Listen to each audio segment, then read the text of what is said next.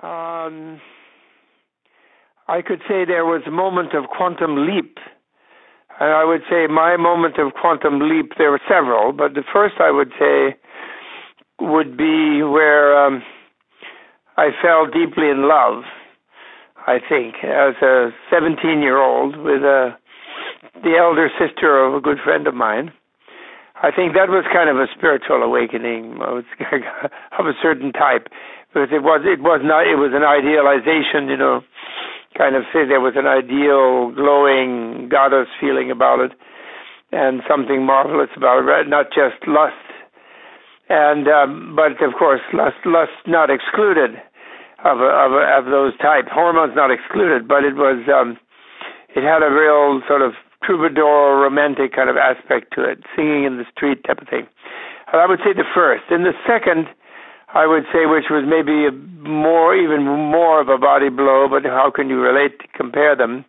I would say was when I lost my left eye in a garage accident, and I was semi-conscious for several days, and woke up with the optic nerve gone, but not in pain particularly. It was not that it was painful, but it was just kind of an experience of mortality, and made me realize that the spiritual interest that I had already going needed to become a priority, something like that. And I think the third one, I would say there's a third one that would be where I had my first psychedelic experience.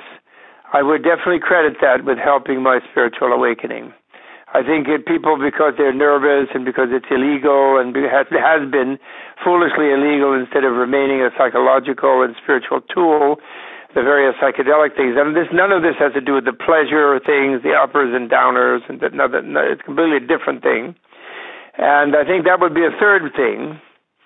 And maybe a fourth, the day I finally became certain that the mind was beyond the body. It became a sort of certain experience for me. So those would be four stages, I would say. But I'm sure there will be further ones, because I'm still not that spiritually awake. Don't claim to be fully spiritually awake. Now tell me about this. Still not yet. Yeah, this fourth awakening that you're describing, the mind being beyond the brain, beyond the body brain. Tell me about that. Well, I thought I had that even from reading, even before I lost my eye, because I was already reading Buddhist texts and Hindu texts, and I definitely thought that was going on. I was not really theist in any of the theistic religions. I was not really devout, because I didn't like illogic, but you know, blind faith type of thing. But when I encountered the cultures that had a common sense belief in rebirth and the continuity of the mind as well as physical elements, I had an intellectual thought about it. And then there was a point while I was a Buddhist monk, when I already a Buddhist monk, and where I was meditating, and my original old Lama said to me, interrupted my meditating late at night, and he said, "What are you bothering to do?" I said, "I'm meditating." He said, "Well, why are you doing that?" I said, "To attain enlightenment." He said, "Well, you can't attain enlightenment. You're an American."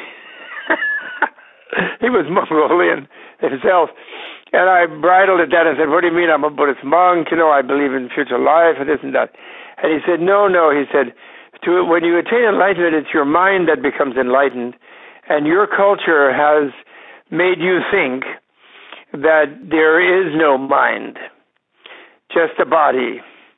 And then, you know, I completely disagreed with that, and I agreed that that is the cultural predisposition based on our education. But I disagreed that it had me in its grip. And I went into a deep thing about it for some period of time, and I realized that I still hadn't completely got rid of what we're educated to, which is not in our religious places, you know, Sunday schools and things, but is in our science classes, and it's pounded into us in modern education so much that modern rationality involves materialism, and there's no other kind of science or rationality. It's so pounded into us that we kind of subliminally accept it, and I realized that I still was trapped by it in a way, which is his.